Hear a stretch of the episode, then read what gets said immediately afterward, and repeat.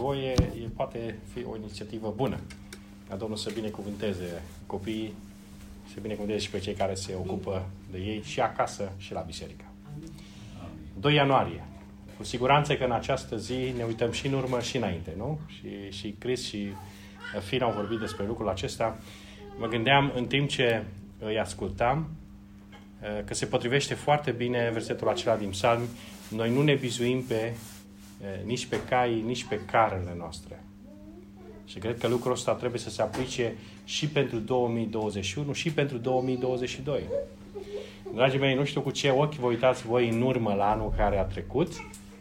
Nu știu ce lucruri luăm cu noi în noul an și nici nu știu cam cum arată perspectiva noastră cu privire la 2022. Dar dacă facem o balanță, să nu ne speriem că au fost prea puțini cai sau prea puține care. Nu? Caii și carele erau în vechime, în vremea când au fost scris psalmii, unitățile de măsură uh, și de evaluare a cât de puternică era armata, cât de bine stăteai, nu? Să poți să te aperi de dușman sau să poți să cucerești sau să recucerești uh, teritoriile pierdute. Dar noi nu trebuie să ne speriem, nu trebuie nici să ne îngrijorăm și cu siguranță nu trebuie să ne încredem în ceea ce putem noi să facem. Nici în realizările noastre și în felul acesta să uh, tragem de acolo din puțul ăla, din izvorul acela, uh, încredere sau liniște pentru anul care vine și nici să ne lăsăm, uh, cum să zic, clătinați de dezamăgire pentru că lucrurile n-au mers, n-au ieșit așa cum am fi vrut noi. A Domnul să ne dea har să ne încredem în El. Și de fapt, uh, gândul acesta Uh, uh, cumva atinge uh, gândul pe care eu aș fi vrut să-l abordez în această dimineață. Și atunci când am vorbit cu Chris puțin mai devreme, săptămâna aceasta, despre dimineața aceasta, în momentul acela, sau destul de rapid, mi-a venit în minte o imagine, imaginea lui Petru. Petru care era în barcă, nu? Era furtună, Domnul Isus se apropie de ei, iar Petru, mergând pe ape, iar Petru îl recunoaște și îi spune, Doamne, dacă ești Tu, poruncește să vin la tine. Și Petru începe să meargă pe apă. După care Petru începe să se uite la vânt și la valuri și se scufundă. E, și întrebarea din imaginea aceasta pe care eu am avut-o în minte și pe care vreau să o abordez în această dimineață, să o adresez și vouă, este cu ce ochi credeți că s-a uitat Domnul Isus la Petru care se afunda în apă? Ce a crezut Domnul Isus despre el? Ce credeți voi? Ce simțiți voi? Și am putea să luăm întrebarea aceasta să o uh, aplicăm în viața noastră. Cum se uită la Dumnezeu la noi? Ce simte Dumnezeu? Ce vrea Dumnezeu? Cum se poartă El cu noi atunci când noi începem să ne afundăm în valuri? Atunci când lucrurile nu mai merg bine. Atunci când lucrurile merg altfel. Atunci când noi nu mai suntem biruitori. Atunci când nu mai mergem pe ape, nu?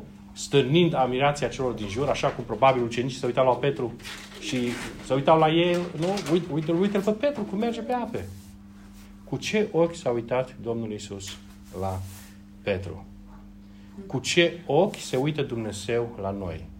Cum ne simțim noi în prezența lui Dumnezeu? Asta este gândul pe care vreau să-l uh, abordez în dimineața aceasta. Nu? Îmi aduc aminte că folosim două imagini să presupunem că am fi la un servici, nu? Am avea un serviciu într-un birou. Cum ne-am simțit dacă am lucrat în același birou cu șeful? Ar fi bine? Ce părere aveți? Știi că e la două birouri mai încolo, nu poți să faci nimic, nu? Dacă vine în vizită la tine în birou, atunci, dintr-o dată, ești un pic mai ordonat, mai disciplinat, lucrezi mai mult, poate, sau mai puțin, uh, nu-ți permiți momente de relaxare, nu? De ce? Vine șeful cel mare și acolo în birou cu tine. Dar cum ar fi ca el să-și mute biroul în biroul tău? E imaginea aceasta uh, descriptivă, vorbește ea despre relația noastră cu Dumnezeu. Ne simțim noi uneori în prezența lui Dumnezeu asemenea unui angajat în prezența uh, uh, directorului? Cred că de multe ori poate, din păcate, imaginea aceasta poate să descrie relația noastră cu Dumnezeu. Noi trebuie să lucrăm, trebuie să fim buni, trebuie să facem bine, trebuie să nu greșim, trebuie să dăm, uh, trebuie să ne uităm la noi, să fim mulțumiți de noi, ca să credem că Dumnezeu e mulțumit de noi. Nu? Suntem într-o relație cu Dumnezeu caracterizată de termenii aceștia de angajator și angajat. Noi trebuie să facem ca Dumnezeu să ne accepte. Dar de fapt aceștia sunt termenii vechiului legământ al legii. Dacă faci, vei fi binecuvântat. În nou legământ se aplică alte, uh, alți parametri. Și o să vorbim și despre asta puțin mai departe. Da? O altă imagine, nu? Directorul și angajatul. Părintele și copilul. Ce credeți? Cum se simte un părinte care, un copil care atunci când uh, vrea să se joace, se uită în stânga, se uită în dreapta, nu vede pe nimeni și deodată mama sau tatăl intră în cameră și se așează și face ceva. Intră în stres copilul? Ce credeți? Începe să, să gândească, oh, acum trebuie să mă joc altfel sau... În niciun caz. Efectul părintelui este unul de liniștire, de pace. Copilul începe să se simtă în largul lui și începe să se joace, începe să capete încredere în el și începe să exploreze camera nu, de, de joacă sau... Are curaj. Dragii mei, dacă am ști că trăim în prezența lui Dumnezeu, și așa este, ce fel de efect are realitatea aceasta asupra noastră? Iar efectul pe care ea îl are asupra vieții noastre spune ceva despre relația noastră cu Dumnezeu, despre cum noi uh, îl vedem pe Dumnezeu, cum noi ne uităm la Dumnezeu. Este subiectul din dimineața aceasta. El roi, Dumnezeu mă vede. Nu? Geneza, uh, în Geneza vom citi de câteva personaje în Scriptură și o să vedem despre uh, uh, ce fel de efect a avut privirea lui Dumnezeu în viața lor. De exemplu, Geneza 16 este pasajul în care Agar, după ce a fost uh, uh, uh, a fugit datorită faptului că Sara se purta cu asprime uh, cu ea. Sara? Sara, nu? O confuzie de nume. Mulțumesc. Uh, uh, a fugit și acolo pasajul din 16 cu 13 spune Îngerul Domnului a găsit-o. Unde? Lângă un izvor de apă, iată din nou un izvor de apă, în pustie. Interesantă descriere, nu? Într-o pustie era o pâlpâială de viață, era o sursă de viață, de încurajare și acolo Agar, plin de teamă, plină de teamă, plină de nesiguranță, neștiind ce să facă, uh, o sclav fugar, nu? De stăpâna ei, este întâlnită de Îngerul Domnului. Credeți că au căutat-o Dumnezeu mult? Așa zice, Îngerul Domnului a găsit-o. Credeți că a căutat-o Dumnezeu mult? Credeți că Dumnezeu s-a uitat, cam cum am uitat eu ieri, cineva m-a rugat să merg până la el acasă să văd dacă mai sunt pisicile, că nu, nu le vedea pe camera de supraveghere și mi-a luat cam o jumătate de oră să le găsesc până la urmă. Credeți că Dumnezeu a căutat-o pe Agar așa? Da? Credeți că Dumnezeu ne caută pe noi? Credeți că Dumnezeu întârzie cu prezența Lui în viața noastră? Credeți că trăim zile în care uh, Dumnezeu e prezent și zile în care Dumnezeu e absent din viața noastră, iar a doua zi când El revine în viața noastră să fie surprins de modul în care am trăit sau ce ni s-a întâmplat? În niciun caz. Eu cred că termenul acesta a găsit-o nu descrie decât perioada în care Agar nu a fost conștientă că Îngerul Domnului era acolo, era cu ea. Perioada în care Agar nu era conștientă că Dumnezeu umbla cu ea, alerga cu ea, fugea, dacă vreți, în fuga ei împreună cu ea. Dumnezeu este întotdeauna cu noi. El ne vede întotdeauna. Nu este nimic pe suprafața pământului care să fie ascuns de privirile Lui. Nici mare și nici mic. Nici bun și nici rău. Și lucrurile greșite din viața noastră sunt cunoscute în detaliu de El. Și lucrurile pe care nu le considerăm bune, nu, sunt cunoscute de El. Acolo, în pustie, Îngerul Domnului a întâlnit-o pe Agar. Frumoasă imagine. Mă gândeam, ar descrie, cum descrie, cum am descrie noi viața noastră? Agar era și fugară, era și în pustie și se bucura și ea de un izvor. Cam cum e viața noastră, dragii mei? Cum ați descriu? înaintea lui Dumnezeu, nu? Dacă ar fi să ne cercetăm. Este ea uneori o pustie în care pâlpâie aici și acolo un pic de izvor, un pic de lumină, un pic de bucurie, sau este ea o oază? Sau cum, cum ar descrie, cum s-ar descrie viața noastră? Cu ce ochi ne uităm la 2021? Aș vrea să, aș vrea să vă încurajez. Descrierea este incompletă, a zice eu, aici în Biblie. Agar nu era numai lângă un izvor, într-un pustiu. Pustiul era în palmele lui Dumnezeu. Asta e descrierea completă.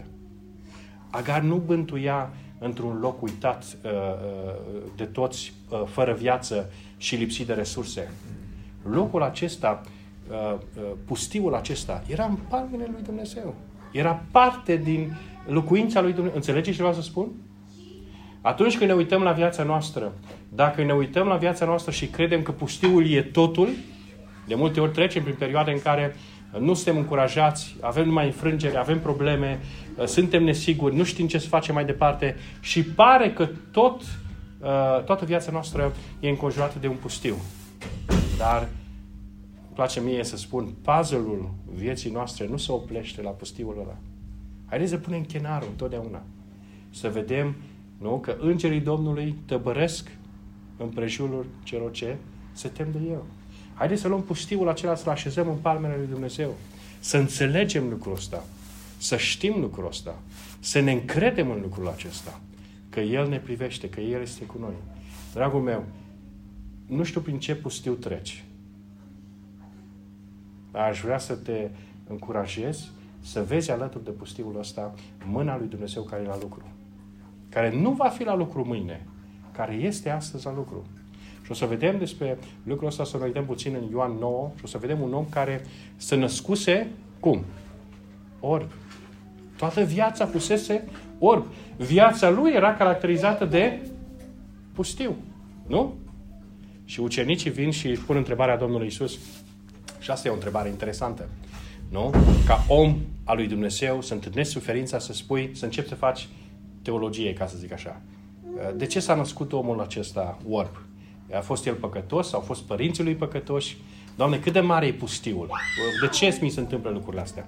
Mai vin niște prieteni al lui Iov și zic, păi tu treci prin pustiu pentru că ai păcătuit. E clar lucrul ăsta.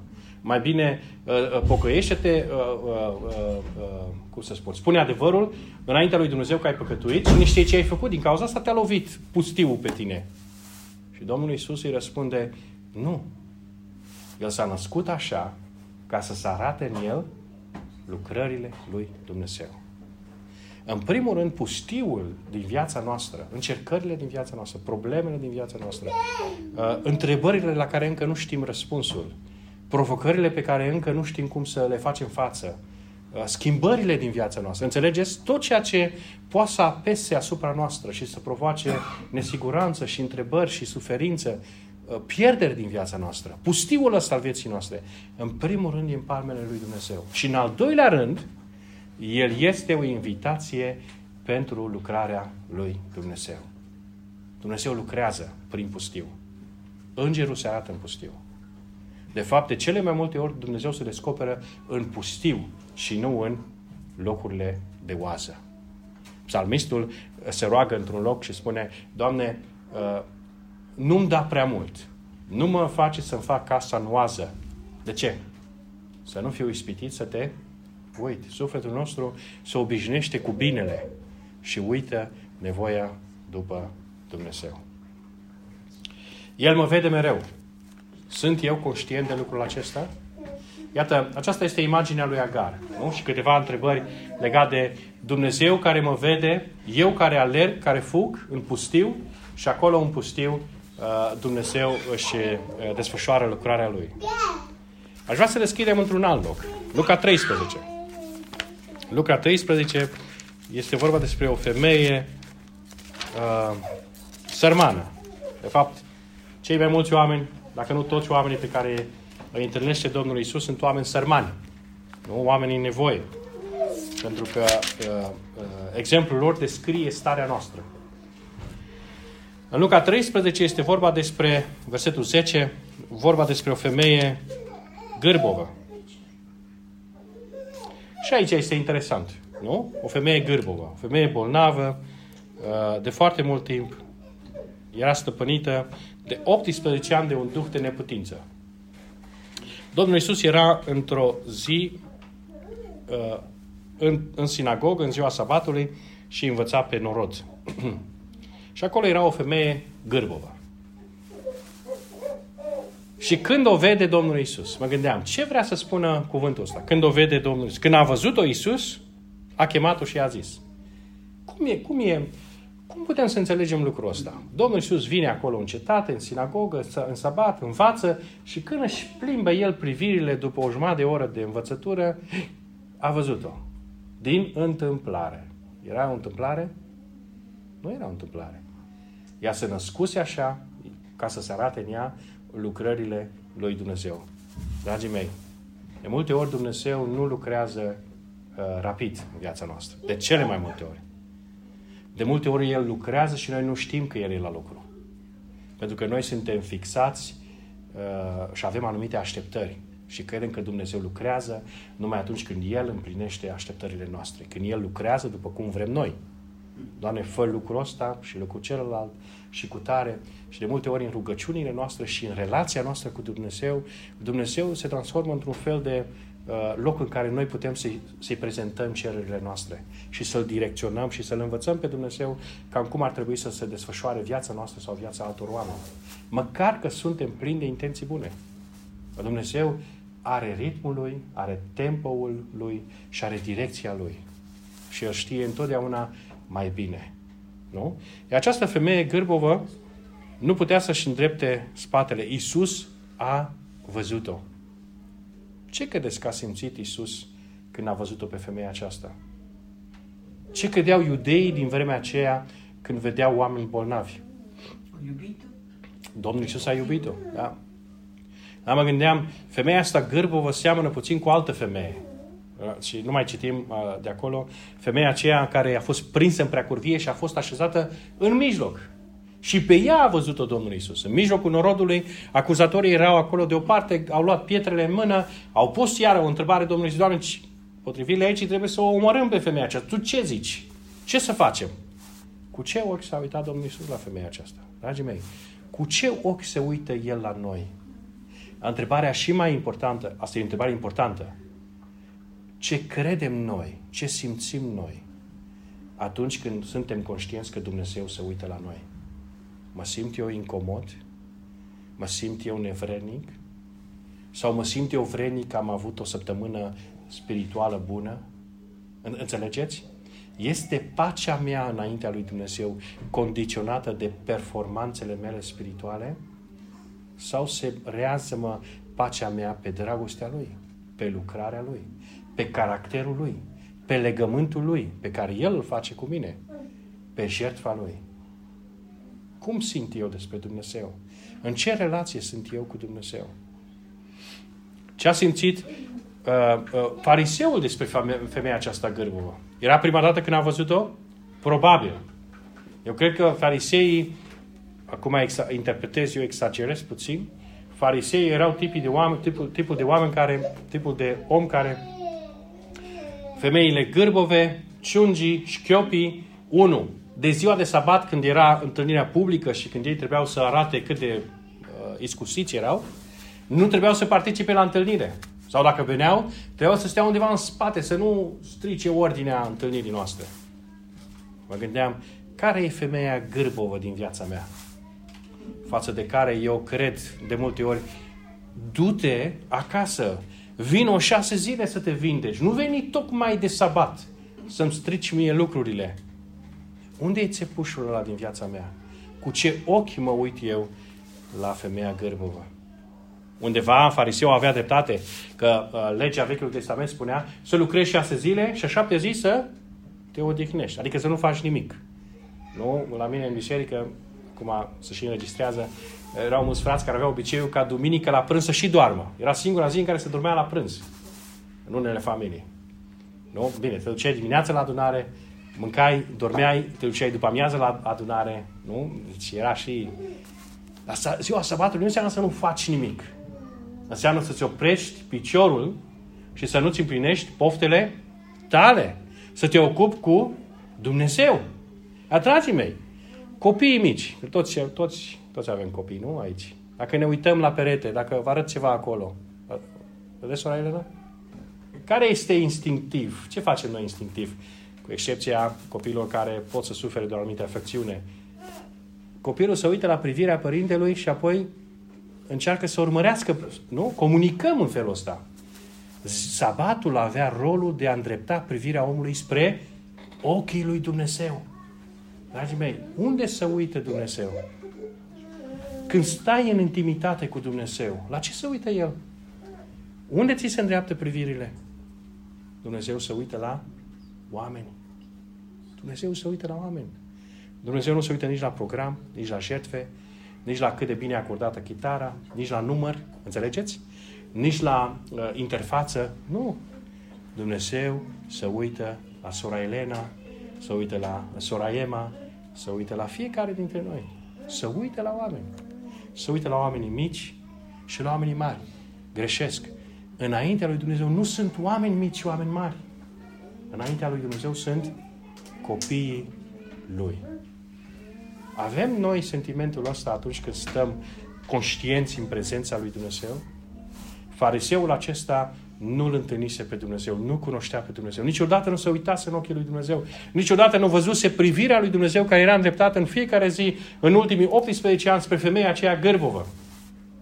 Dacă vine Domnul Isus în ziua sabatului și se uită în ochii lui Dumnezeu, o vede și pe femeia aceea. Dragii mei, la ce mă uit eu în viața mea? Pe ce pun preț eu în viața mea? Pe ce pun preț eu în lucrarea mea creștină și în slujirea mea? Când consider eu că am vorbit cu succes, am cântat cu succes, am participat cu succes, am dăruit cu succes, la ce să uită Dumnezeu? La ce mă uit eu? Eu cred că ochii lui Dumnezeu o căuta, uh, ochii lui Dumnezeu uh, căutau cu dragoste această femeie gârbovă. Până a venit unul cu mare care a înțeles ochii lui Dumnezeu, privirea lui Dumnezeu și a eliberat-o pe această femeie gârbovă. Atunci când vin cu nevoia mea înaintea lui Dumnezeu, Dumnezeu niciodată nu spune, fui, greșit. De ce faci asta? Nu vreau să spun că Dumnezeu să uită cu indiferență la păcatul nostru sau la greșelile noastre. Nu. Pentru că El a plătit El însuși prețul cel mai mare pentru păcat. El nu e indiferent față de păcat. Dar niciodată Dumnezeu nu spune, du-te mai întâi și spală mâinile ca apoi să vii să stai la masă cu mine. Înțelegeți? Nu? El se dă jos de la masă, își ia ștergarul și îmi spală El mâinile și picioarele. Și abia apoi se așează El la masă. El a venit în mijlocul nostru ca unul care slujește. Ca unul care caută ce e pierdut. Ca unul care caută ce e frânt ca să, uh, uh, uh, ca să ridice din nou, ca să restabilească. Iată această femeie gârbovă. Nu? Și câteva întrebări pe care deja le-am uh, uh, adresat. Cine este femeia aceasta gârbovă din viața noastră?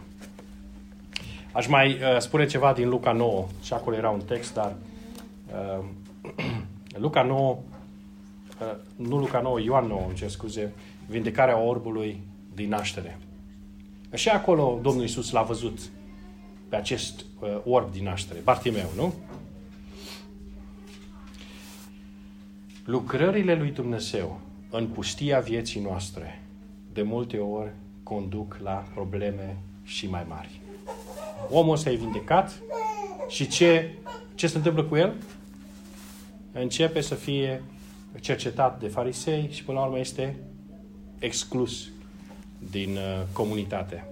Să știți că nu era un lucru mic. Noi ne bucurăm așa ca și creștini astăzi, la 2000 de ani distanță de vremea aceea, în sfârșit a suferit și el pentru Domnul Isus, l-a exclus din sinagogă.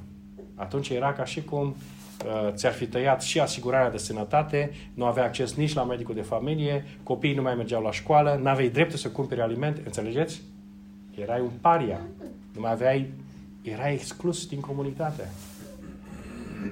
Lucrările lui Dumnezeu uneori, în loc să uh, uh, atingă rezultatul pe care noi îl așteptăm, aduc noi probleme în viața noastră. Ai impresia că pustia crește, că se face și mai mare. Nu? Ai impresia că izvorul seacă. Într-o vreme de secete, vă aduceți aminte, era un om al lui Dumnezeu care era și el lângă un izvor și era hrănit supranatural de niște corbi. E, când lucrează Dumnezeu, izvorul seacă. Se pare că lucrurile merg și mai prost. Pentru ca Dumnezeu să-și aibă slava Lui în lucrarea din viața noastră.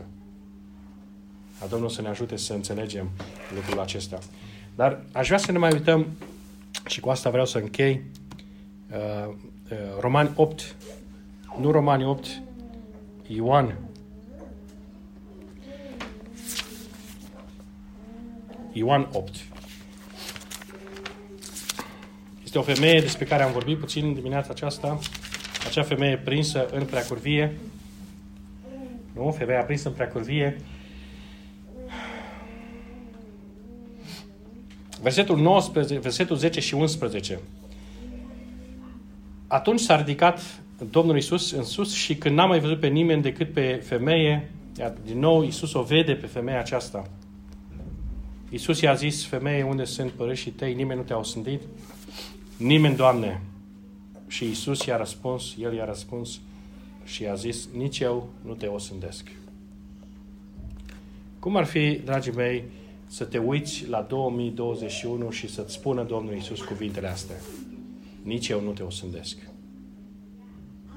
Ca tot ce, în toate lucrurile în care conștiința ta nu este liniștită, să-ți găsească pacea în brațele Domnului Isus. Nici eu nu te iert. Eu te iert. E, e ușor de primit lucrul ăsta? E greu de primit lucrul ăsta? Sunt mulți oameni care încearcă să aibă pace, să găsească pace în sufletul lor prin tot felul de alte mijloace decât prin a veni la Domnul Isus. Există o teamă uh, bună, sănătoasă uh, de păcat. Dar dacă teama aceasta ne îndepărtează de Dumnezeu, e o teamă care nu vine de la El. Dumnezeu ne deschide ochii cu privire la păcatul nostru, la greșelile din viața noastră și apoi ne încurajează să venim la El, ca să ne spele, ca să ne ierte. Dar asta doar întreagă, pentru că din pasajul acesta vreau să vă întreb altceva. Ioan 8 cu 11. Nici eu nu te osândesc, îi spune Domnul Isus, și apoi mai spune ceva. Du-te și să nu mai păcătuiești. Era posibil lucrul ăsta? Cum, e, cum ar fi să vină Domnul Isus să ne spună te iert, dar să nu mai faci? Ce simțim când auzim lucrurile astea? Păi, normal, așa e, așa e, nu Te iert, dar să nu mai faci. Dar dacă mai faci încă o dată? Mai vine Domnul Isus încă o dată? Dacă o prindea din nou, după două luni pe femeia aceasta, o altă ceată de iudei. Doamne, vezi femeia pe care tu i-ai dat drumul? Uite ce a făcut din nou. Ce ar spune Domnul Isus? Ba, păi e drept, a doua oară, a treia oară. Nu? Înțelegeți? Dacă fiul risipitor, după ce a fost primit de tatăl, ar fi fugit iară, furând partea de avere, sau și mai mult, ar mai fi primit tatăl înapoi? Dragii mei, în relația noastră cu Dumnezeu, noi niciodată nu ne câștigăm dreptul să fim iubiți sau primiți de El.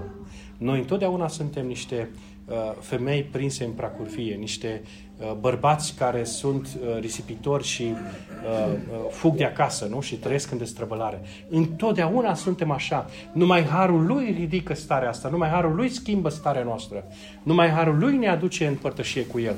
De unde să avem noi puterea să nu mai păcătuim? Mi se pare cea mai nedreaptă și mai grea cerință a Domnului Isus. De ce? Pentru că eu citesc versetul ăsta cu ochii mei greșiți și mă uit la Dumnezeu ca un Dumnezeu care cere înainte să dea. El nu cere decât dacă dă înainte. Întindeți mâna.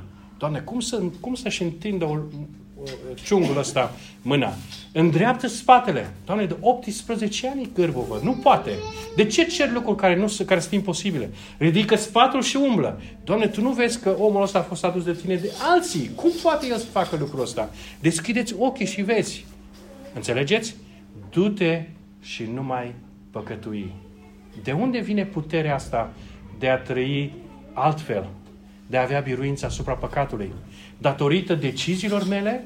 datorită înțelegerii mele a, a, a cât a jertfit El pentru noi, datorită, a, știu eu, performanțelor mele spirituale? În niciun caz. El, când spune cuvintele astea, El dă și putere să trăim altfel. Pentru că Biblia continuă, în versetul 12 este răspunsul la această întrebare. Cum putea femeia aceasta să nu mai păcătuiască? Domnul Isus îi spune, Isus le-a vorbit din nou și a zis, eu sunt lumina lumii.